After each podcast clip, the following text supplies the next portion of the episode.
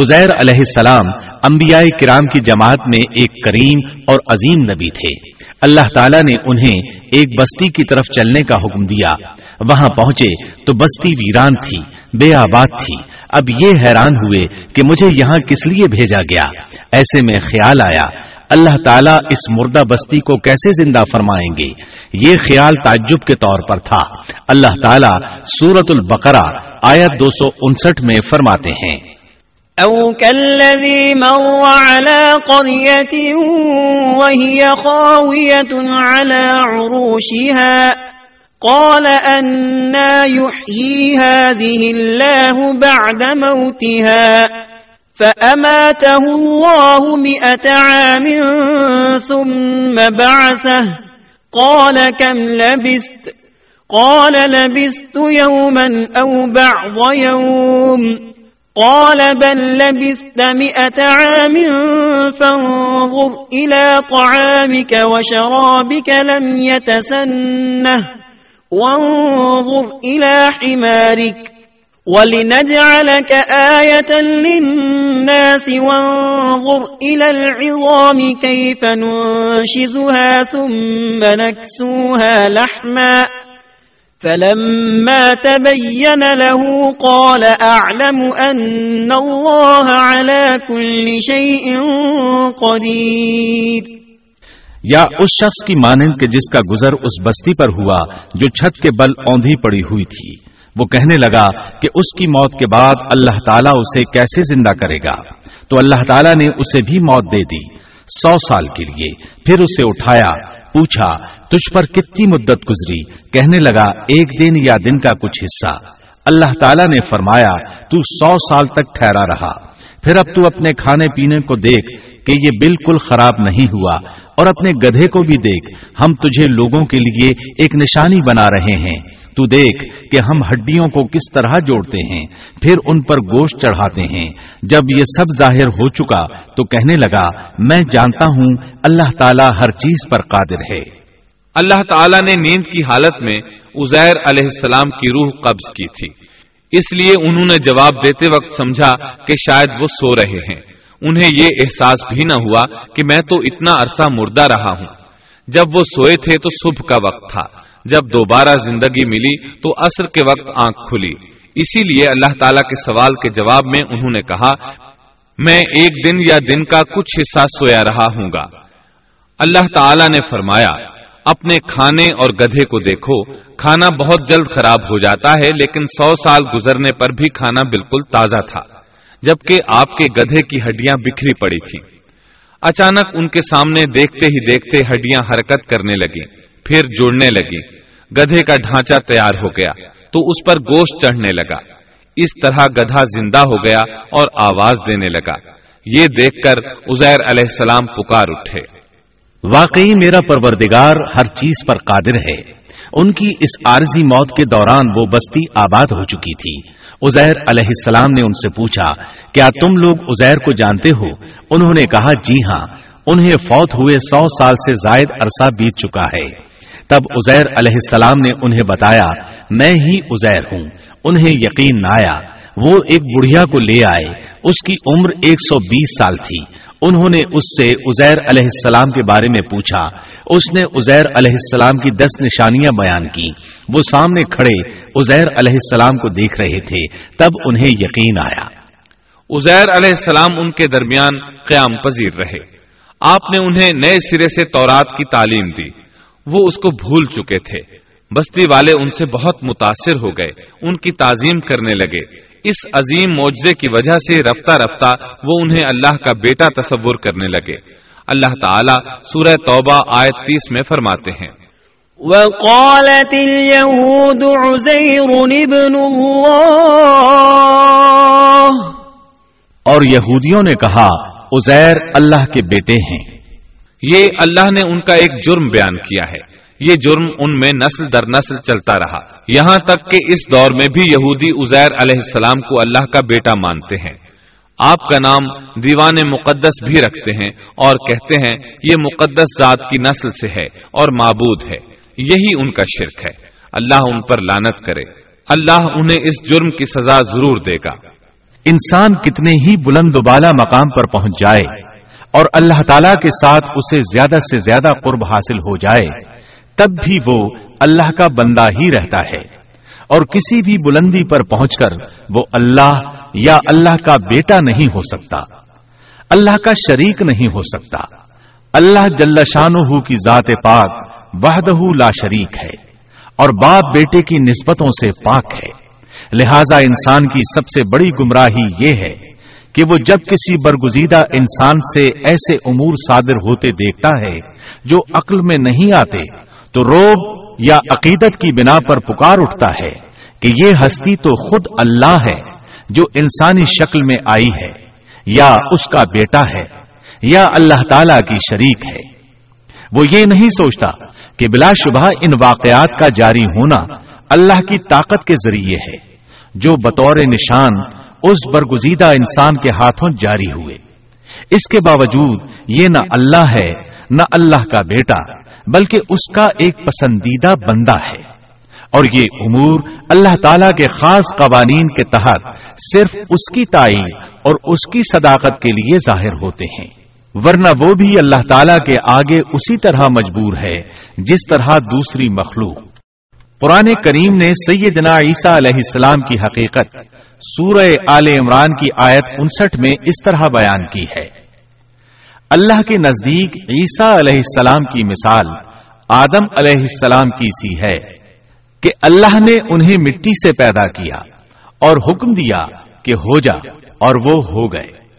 مطلب یہ کہ اللہ کا بیٹا اگر کسی کو کہا جا سکتا تو آدم علیہ السلام کو کہا جانا چاہیے تھا۔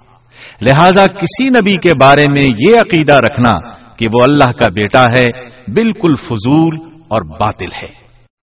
اب سنیے زکریہ اور یحییٰ علیہ السلام کے واقعات۔ دن گزرتے گئے۔ ابراہیم اور یعقوب علیہ السلام کی نسل سے کچھ نیک لوگ پیدا ہوئے۔ ان کو آل عمران کے نام سے یاد کیا جاتا ہے۔ اللہ تعالیٰ سورہ آل عمران آیت تینتیس اور چونتیس میں فرماتے ہیں۔ ان الله اصطفى آدم ونوحا وآل إبراهيم وآل عمران على العالمين ذرية بعضها من بعض والله سميع عليم بے شک اللہ تعالیٰ نے تمام جہان کے لوگوں میں سے آدم کو اور نوح کو اور ابراہیم کے خاندان اور عمران کے خاندان کو چن لیا کہ یہ سب آپس میں ایک دوسرے کی نسل سے ہیں اور اللہ تعالیٰ سنتا جانتا ہے۔ جس عمران کا ذکر قرآن مجید نے کیا ہے، یہ داود علیہ السلام کی اولاد سے ہیں۔ زکریہ علیہ السلام کی بیوی یاہیا علیہ السلام کی والدہ عیشا اور مریم علیہ السلام کی والدہ ہنا دونوں حقیقی بہنیں تھیں اور زکریہ علیہ السلام رشتے میں مریم علیہ السلام کے خالو تھے۔ اس طرح یاہیا علیہ السلام اور مریم علیہ السلام آپس میں خالہ زاد ہیں۔ اللہ تعالیٰ نے اس دور کے کئی واقعات کی طرف اشارہ کیا ہے۔ سب سے پہلا تذکرہ مریم علیہ السلام کی پیدائش کا ہوا ہے۔ یہ واقعہ دمشق میں ہوا۔ زکریہ بن دان سلیمان علیہ السلام کی اولاد میں سے تھے۔ دمشق میں زندگی گزار رہے تھے۔ عمر سو سال سے زیادہ ہو چکی تھی۔ اس قصے کی ابتدا قرآن مجید نے عمران کی بیوی سے کی ہے۔ وہ مریم علیہ السلام کی ماں اور عیسیٰ ابن مریم کی نانی ہیں۔ عمران کی بیوی کے ہاں عرصہ دراز سے کوئی اولاد پیدا نہ ہوئی تھی۔ ایک دن انہوں نے ایک چڑیا کو دیکھا۔ وہ اپنے بچوں کو خوراک کھلا رہی تھی۔ یہ دیکھ کر انہیں شدت سے اولاد کی خواہش محسوس ہوئی۔ انہوں نے اللہ سے دعا کی۔ اللہ نے ان کی دعا کو قبول فرمایا۔ چنانچہ جب بچے کی ولادت کا وقت قریب آیا تو انہوں نے ایک نظر مانی۔ سورہ آل عمران آیت پینتیس میں اللہ تعالی فرماتے ہیں۔ اذ قالت عمران رب انی نذرت لك ما في بطني محررا فتقبل مني السمیع العلیم جب عمران کی بیوی نے کہا اے میرے رب میرے پیٹ میں جو کچھ ہے اسے میں نے تیرے نام آزاد کرنے کی نظر مانی ہے۔ تو میری طرف سے قبول فرما یقیناً تو خوب سننے والا اور پوری طرح جاننے والا ہے۔ انہوں نے اللہ تعالیٰ سے اولاد کی دعا کی۔ اللہ تعالیٰ کے حکم سے جب انہیں بچہ پیدا ہونے کی امید ہوئی تو انہوں نے نظر مان لی کہ جس بچے کو جنم دوں گی، اسے اللہ کے لیے آزاد چھوڑ دوں گی، تاکہ وہ بیت المقدس کی خدمت کرے۔ زکریہ علیہ السلام اور آل عمران بیت المقدس کی طرف نقل مکانی کر چکے تھے۔ بیت المقدس یہودیوں کی عبادت گاہ تھی۔ یہ ان کا طریقہ تھا کہ اپنی اولاد کے بارے میں بیت المقدس کا خادم بنانے کی نظر مانا کرتے تھے۔ بچہ پیدا ہوتا تو علماء کے سپرد کر دیتے۔ وہ اسے تورات پڑھاتے تاکہ وہ عبادت کرنے والا بن جائے۔ بیت المقدس کی خدمت کرے۔ لیکن ان کے ہاں بچی پیدا ہوئی۔ بچیوں کو تو خدمت کے لیے وقف نہیں کیا جاتا تھا۔ سورہ آل عمران آیت چھتیس میں ہے۔ فلما وضعتها قالت رب إني وضعتها أنسى والله أعلم بما وضعت وليس الذكر كالأنسى وإني سميتها مريم وإني أعيذها بك وذريتها من الشيطان الرجيم جب بچی پیدا ہوئی تو کہنے لگیں پروردگار میرے ہاں تو لڑکی ہوئی ہے۔ اللہ تعالیٰ کو خوب معلوم ہے کہ کیا اولاد ہوئی ہے۔ اور لڑکا لڑکی جیسا نہیں۔ میں نے اس کا نام مریم رکھا ہے۔ میں اسے اور اس کی اولاد کو شیطان مردود سے تیری پناہ میں دیتی ہوں۔ عمران کی بیوی حیرت میں پڑ گئی کہ انہوں نے تو نظر مان رکھی ہے اور اب لڑکی کو تو بیت المقدس کی خدمت کے لیے وقف نہیں کیا جا سکتا۔ ان کے خاون عمران بیت المقدس کے عابدوں میں سے تھے۔ بیوی نے ان سے مشورہ کیا۔ طے ہوا کہ بچی کو ہی خدمت کے لیے وقف کر دیا جائے۔ عمران کی بیوی بچی کو بیت المقدس میں لے آئی جس بچے کو وقف کرنا ہوتا تھا، اس کی کفالت کوئی عالم کرتا تھا۔ عابدوں میں اس وقت یہ جھگڑا پیدا ہوا کہ اس بچی کی کفالت کون کرے گا۔ اس کے لیے آخر یہ طریقہ طے کیا گیا کہ وہ سب اپنا اپنا قلم پانی میں پھینکیں گے۔ جس کے قلم پر کچھ ظاہر ہو، وہ اس کا کفیل بن جائے گا۔ چنانچہ سب نے اپنے قلم پھینک دیے۔ وہ پانی کے بہاؤ کے ساتھ بہنے لگے، جبکہ زکریہ علیہ السلام کا قلم پانی کے بہاؤ کی مخالف سمت بہنے لگا۔ اللہ تعالیٰ سورہ آل عمران آیت چوالیس میں فرماتے ہیں۔ وما كنت لديهم إذ يلقون أقلامهم أيهم يكفل مريم؟ وما كنت لديهم إذ يختصمون تو ان کے پاس نہ تھا جبکہ وہ اپنے قلم ڈال رہے تھے کہ مریم کو ان میں سے کون پالے گا، اور نہ تو ان کے جھگڑے کے وقت ان کے پاس تھا۔ اس طرح زکریہ علیہ السلام کفیل قرار پائے۔ مریم علیہ السلام نے بہت اچھی پرورش پائی۔ وہ بہت تیزی سے پروان چڑھی آپ کا جسم مضبوط اور خوبصورت تھا۔ بہت نیک اور عبادت گزار تھی عورتوں میں سب سے زیادہ سچ بولنے والی تھی اللہ تعالیٰ نے انہیں اپنی کرامات سے نواز رکھا تھا۔ اللہ تعالیٰ سورہ آل عمران آیت سینتیس میں فرماتے ہیں۔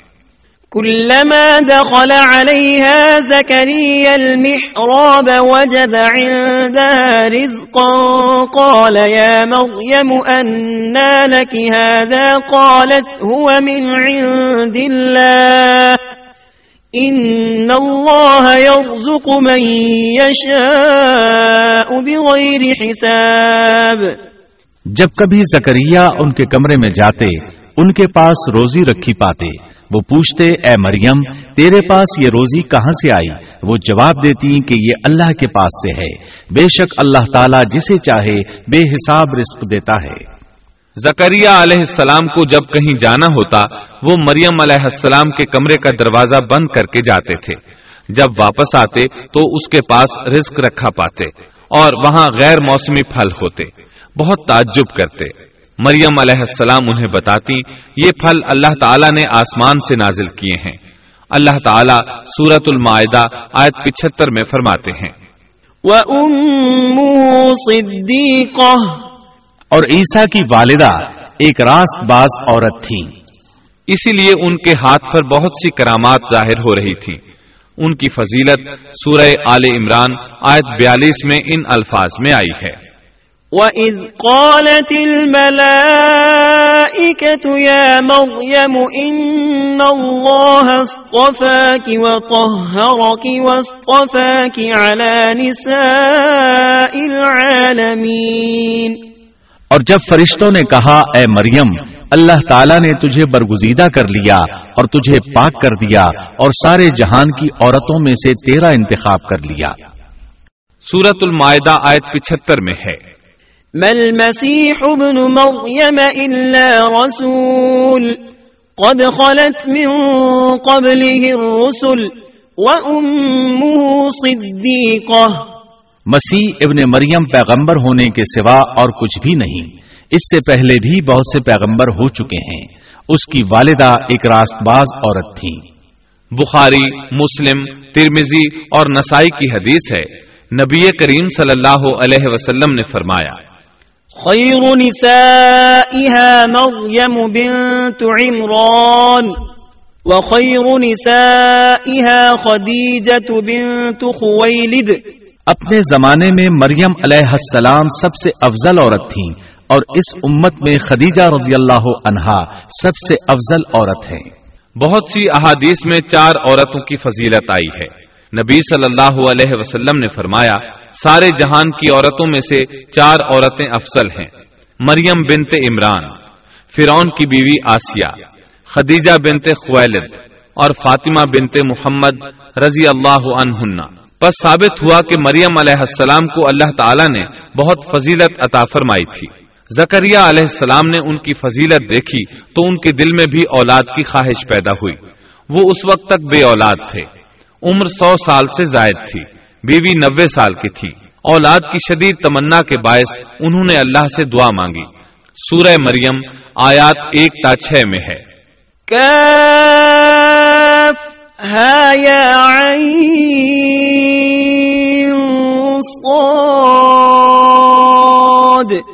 ذکر رحمت ربك عبده زكريا اذ نادى ربه نداء خفيا.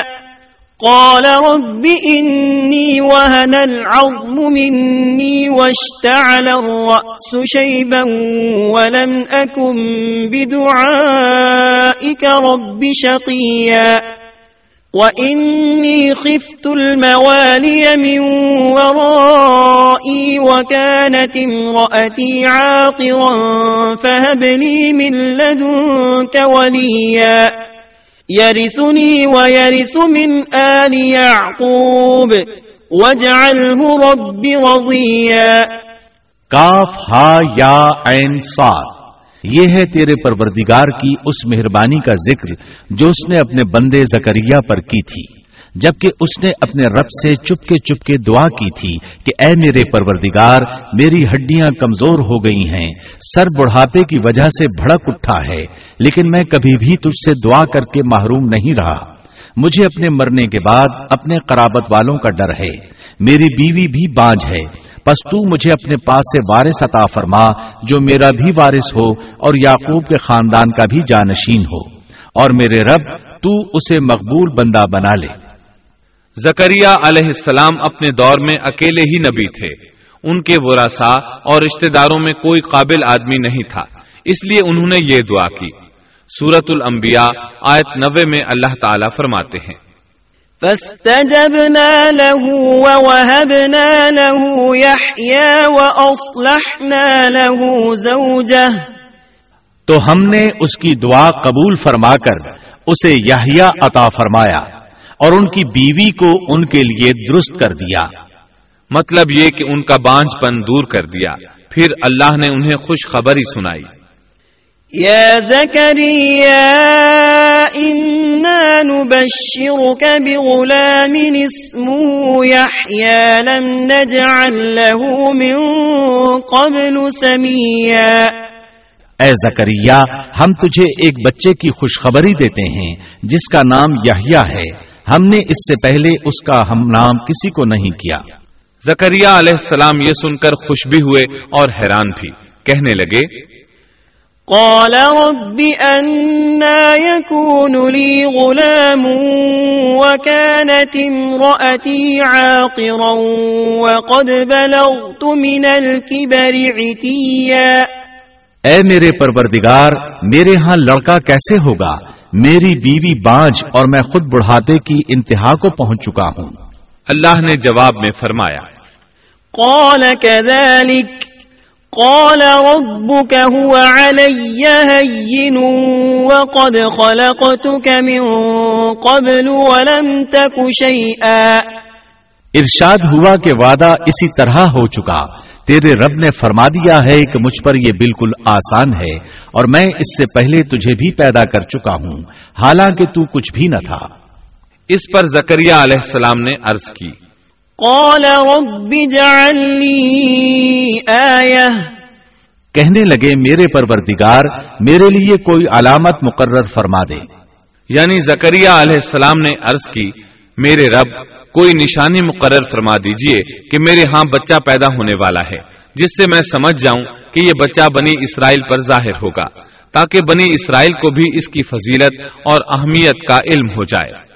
تب اللہ تعالی نے فرمایا قال آيتك ألا تكلم الناس ثلاث ليال سويا. ارشاد ہوا کہ تیرے لیے علامت یہ ہے کہ تو بھلا چنگا ہونے کے باوجود تین راتوں تک کسی شخص سے بول نہیں سکے گا۔ چنانچہ جب وہ وقت آیا اور وہ کسی سے بات کرنا چاہتے تو کر نہیں سکتے تھے۔ البتہ اپنے ذکر میں صبح شام مصروف رہتے اور یہ نشانی تھی اس بات کی کہ ان کے ہاں بچہ پیدا ہونے والا ہے۔ اللہ تعالیٰ سورہ مریم آیت گیارہ میں فرماتے ہیں۔ فخرج على قومه من المحراب فأوحى إليهم أن سبحوا بكرة وعشيا۔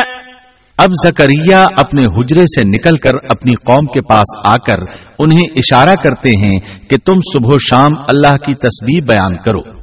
اللہ تعالیٰ سورہ آل عمران آیت انتالیس میں فرماتے ہیں۔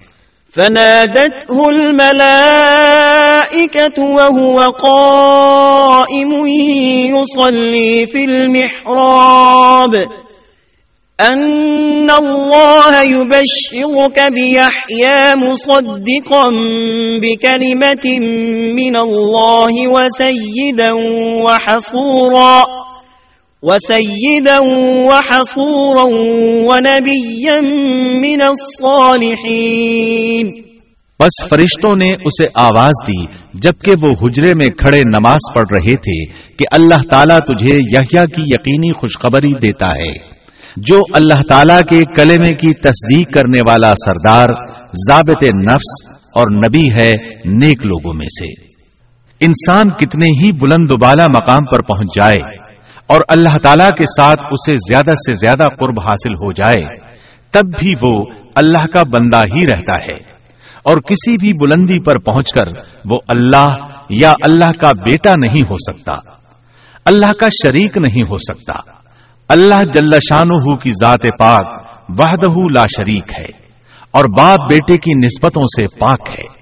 لہذا انسان کی سب سے بڑی گمراہی یہ ہے کہ وہ جب کسی برگزیدہ انسان سے ایسے امور صادر ہوتے دیکھتا ہے جو عقل میں نہیں آتے، تو روب یا عقیدت کی بنا پر پکار اٹھتا ہے کہ یہ ہستی تو خود اللہ ہے جو انسانی شکل میں آئی ہے یا اس کا بیٹا ہے۔ یا اللہ تعالی کی شریک ہے۔ وہ یہ نہیں سوچتا کہ بلا شبہ ان واقعات کا جاری ہونا اللہ کی طاقت کے ذریعے ہے، جو بطور نشان اس برگزیدہ انسان کے ہاتھوں جاری ہوئے۔ اس کے باوجود یہ نہ اللہ ہے، نہ اللہ کا بیٹا، بلکہ اس کا ایک پسندیدہ بندہ ہے۔ اور یہ امور اللہ تعالی کے خاص قوانین کے تحت صرف اس کی تائید اور اس کی صداقت کے لیے ظاہر ہوتے ہیں۔ ورنہ وہ بھی اللہ تعالی کے آگے اسی طرح مجبور ہے، جس طرح دوسری مخلوق۔ انہیں خوشخبری سنائی گئی کہ بہت جلد یحییٰ نامی لڑکا پیدا ہوگا۔ وہ عیسیٰ علیہ السلام کی تصدیق کرے گا۔ یہاں کلیمت اللہ سے مراد عیسیٰ علیہ السلام ہیں اس طرح زکریہ علیہ السلام کے ہاں چاند جیسا بیٹا پیدا ہو گیا۔ یہ جو ہی بڑے ہوئے، ان کے پاس اللہ تعالی کا پہلا حکم پہنچا۔ يا يحيى خذ الكتاب بقوة وآتيناه الحكم صبيا. اے یحییٰ میری کتاب کو مضبوطی سے تھام دے اور ہم نے اسے لڑکپن ہی میں دانائی عطا فرما دی۔ اللہ تعالیٰ نے آپ کو نو عمری ہی میں حکمت اور دانائی عطا فرما دی۔ تفاصیر میں ہے کہ بچوں نے یاہیا علیہ السلام سے کہا آؤ کھیلیں۔ انہوں نے کہا ہم کھیل کود کے لیے پیدا نہیں کیے گئے۔ اور اس وقت ان کی عمر صرف پانچ سال تھی۔ اللہ تعالیٰ سورہ مریم آیت تیرہ تا پندرہ میں ان کے اوصاف بیان فرماتے ہیں۔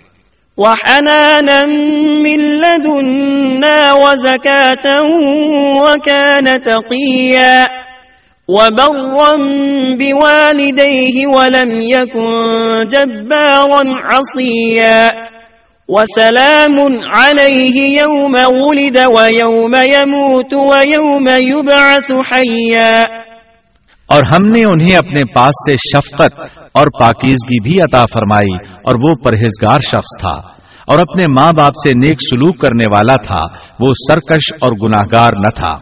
اس پر سلام ہے جس دن وہ پیدا ہوا اور جس دن وہ فوت ہوا اور جس دن وہ زندہ کر کے اٹھایا جائے گا۔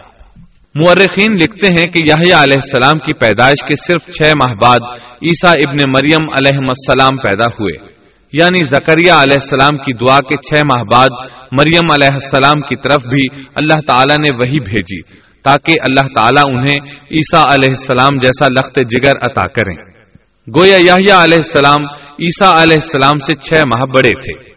یاہیا علیہ السلام بڑے ہوئے تو اپنے والد زکریہ علیہ السلام کے ساتھ بنی اسرائیل کو اللہ کی طرف دعوت دینے لگے۔ اس وقت ایک ظالم شخص ان پر حکمران تھا۔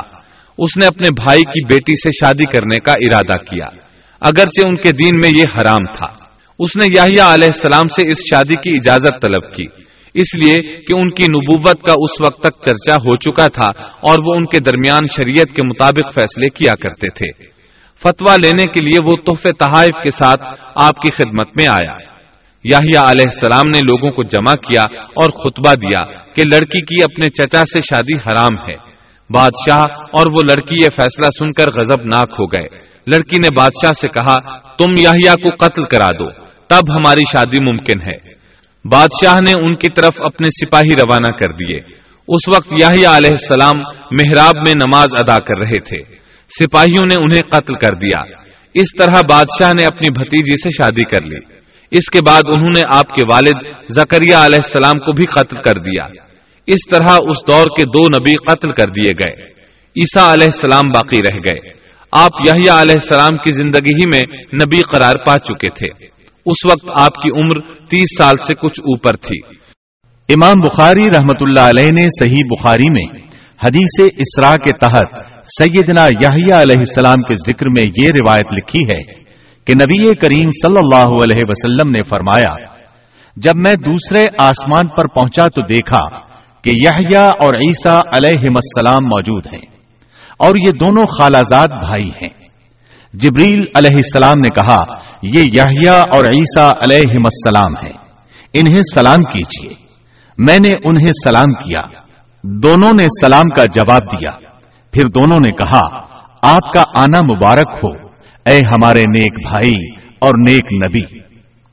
سیدنا زکریہ علیہ السلام کے تذکرے میں یہ آ چکا ہے کہ یحییٰ علیہ السلام کی والدہ اور مریم علیہ السلام کی والدہ حقیقی بہنیں تھیں۔ اس لیے حدیث معراج میں نبی کریم صلی اللہ علیہ وسلم کا یہ فرمانا کہ سیدنا یحییٰ اور سیدنا عیسیٰ علیہ السلام خالازاد بھائی ہیں اسی رشتے کی طرف اشارہ ہے۔ دنیا میں اس سے زیادہ شقی اور بدبخت کوئی اور نہیں ہو سکتا جو ایسی مقدس ہستی کو قتل کر دے جو نہ کسی کو ستاتی ہو اور نہ کسی کے مال و دولت پر نظر رکھتی ہو۔ بلکہ اس کے برعکس بغیر کسی تما اور اجرت کے اس کی زندگی قوم کی اصلاح اور خیر خائی کے لیے وقف ہو چکی ہو۔ چنانچہ نبی کریم صلی اللہ علیہ وسلم نے اسی بنا پر سیدنا ابو عبیدہ رضی اللہ عنہ کے اس سوال پر کہ قیامت میں سب سے زیادہ عذاب کا مستحق کون ہوگا یہ فرمایا تھا۔ وہ شخص جو کسی نبی کو یا ایسے شخص کو قتل کرے جو بھلائی کا حکم کرتا ہو اور برائی سے باز رکھتا ہو۔ اقوام عالم میں صرف یہودی ہی ایک ایسی قوم ہے۔ جس نے ایسے پاکیزہ نفوس کو بے تحاشا قتل کیا۔ اللہ رب العزت سورہ بقرہ آیت اکسٹھ میں فرماتا ہے۔ اور وہ نبیوں کو ناحق قتل کرتے تھے۔ انسان کو اللہ کے فضل و کرم سے کسی بھی وقت اور کسی بھی حالت میں نا امید نہیں ہونا چاہیے۔ مایوسی کو پاس نہیں آنے دینا چاہیے۔ کبھی ایسا بھی ہوتا ہے کہ انسان پورے خلوص اور پوری دل جمعی کے ساتھ دعائیں کرتا ہے اور مسلسل کرتا رہتا ہے، لیکن اس کے باوجود بھی مقصد حاصل نہیں ہوتا۔ لیکن اس کا یہ مطلب ہرگز نہیں کہ اللہ دعائیں سن نہیں رہا یا قبول نہیں کر رہا۔ اس قسم کی مایوسی اور خیالات کو کفر قرار دیا گیا ہے۔ اللہ تعالیٰ نے گزشتہ قوموں کے سنگین حالات بیان کیے ہیں۔ ان قوموں کی جان و مال میں ایسے حادثات اور پے در پے ایسی مصیبتیں پیش آئیں کہ اہل ایمان اور ان کے نبی پکار اٹھے۔ اللہ کی مدد کب آئے گی؟ ایسی سخت گھڑیاں خوشیوں کا پیش خیمہ ہوا کرتی ہیں اور مصیبتوں کا دور ختم ہو جاتا ہے۔ جو لوگ اللہ کی قضاء و قدر پر بھروسہ رکھتے ہیں، وہ ایسے لمحات میں مصیبتوں کی دلدل سے نکل جاتے ہیں اور انہیں اللہ تعالی کی طرف سے ایک نئی زندگی عطا کی جاتی ہے۔ سیدنا زکریہ علیہ السلام زندگی بھر نبوت کے وارث کے لیے بے چین رہے۔ لیکن اللہ تعالی سے یہی حسن زن رکھا کہ اے پروردگار، میں آپ سے مانگ کر کبھی بے مراد نہیں رہا۔ سیدنا زکریہ علیہ السلام کی عمر کی آخری منزل آ چکی تھی اور آپ کی بیوی صاحبہ بانج تھی۔ ساری زندگی گود اولاد سے خالی رہی تھی۔ لیکن مریم علیہ السلام کے حجرے میں کرامت کا ظہور دیکھ کر آپ کا ذہن اچانک اس طرف منتقل ہوا کہ جو اللہ تعالیٰ اس بات پر قادر ہے کہ ظاہری اسباب کے بغیر ہر روز تر و تازہ پھل حجرے میں پہنچا سکتا ہے، وہ یقیناً اس پر بھی قادر ہے کہ میری اس آخری عمر میں مجھے اولاد کی نعمت عطا کر دے۔ حقیقت یہ ہے کہ دعا کرنے والے کی نظر اس عالم اسباب میں بھی اسباب اور وسائل سے کہیں زیادہ مسبب الاسباب پر ہو تو وہ قبولیت کا دروازہ فوراً کھل جاتا ہے۔ سیدنا زکریہ علیہ السلام کو دوسرے ہی لمحے ایک عظیم فرزن کی بشارت دے دی گئی۔ اولاد کی خواہش ایک فطری خواہش ہے اور یہ خواہش قناعت اور زہد کے خلاف بھی قطن نہیں۔ قرآن کریم نے انبیاء کی زبان سے اس قسم کی دعائیں اور پکار ذکر کر کے یہ حقیقت واضح کر دی کہ انبیاء اور رسول جو زہد اور قناعت کے مینار ہوتے ہیں، اس دواجی زندگی سے بری نہیں ہے اسلام میں اولاد کی خواہش کو فطری خواہش قرار دیا گیا ہے۔ تاہم یہ نقطہ بھی ذہن میں رہنا چاہیے کہ سیدنا زکریہ علیہ السلام صرف اولاد ہی نہیں چاہتے تھے۔ صالح اولاد چاہتے تھے تاکہ وہ ان کے بعد دعوت کا کام جاری رکھے۔ اس لیے آپ نے اپنی دعاؤں کو پاکیزہ اور نیک اولاد کے الفاظ کے ساتھ خاص کیا۔ سورہ آل عمران آیت اڑتیس میں ہے۔ اسی جگہ زکریہ علیہ السلام نے اپنے پروردگار سے دعا کی۔ کہا کہ اے میرے پروردگار، مجھے اپنے پاس سے پاکیزہ اولاد عطا فرما۔ بے شک تو دعا کا سننے والا ہے۔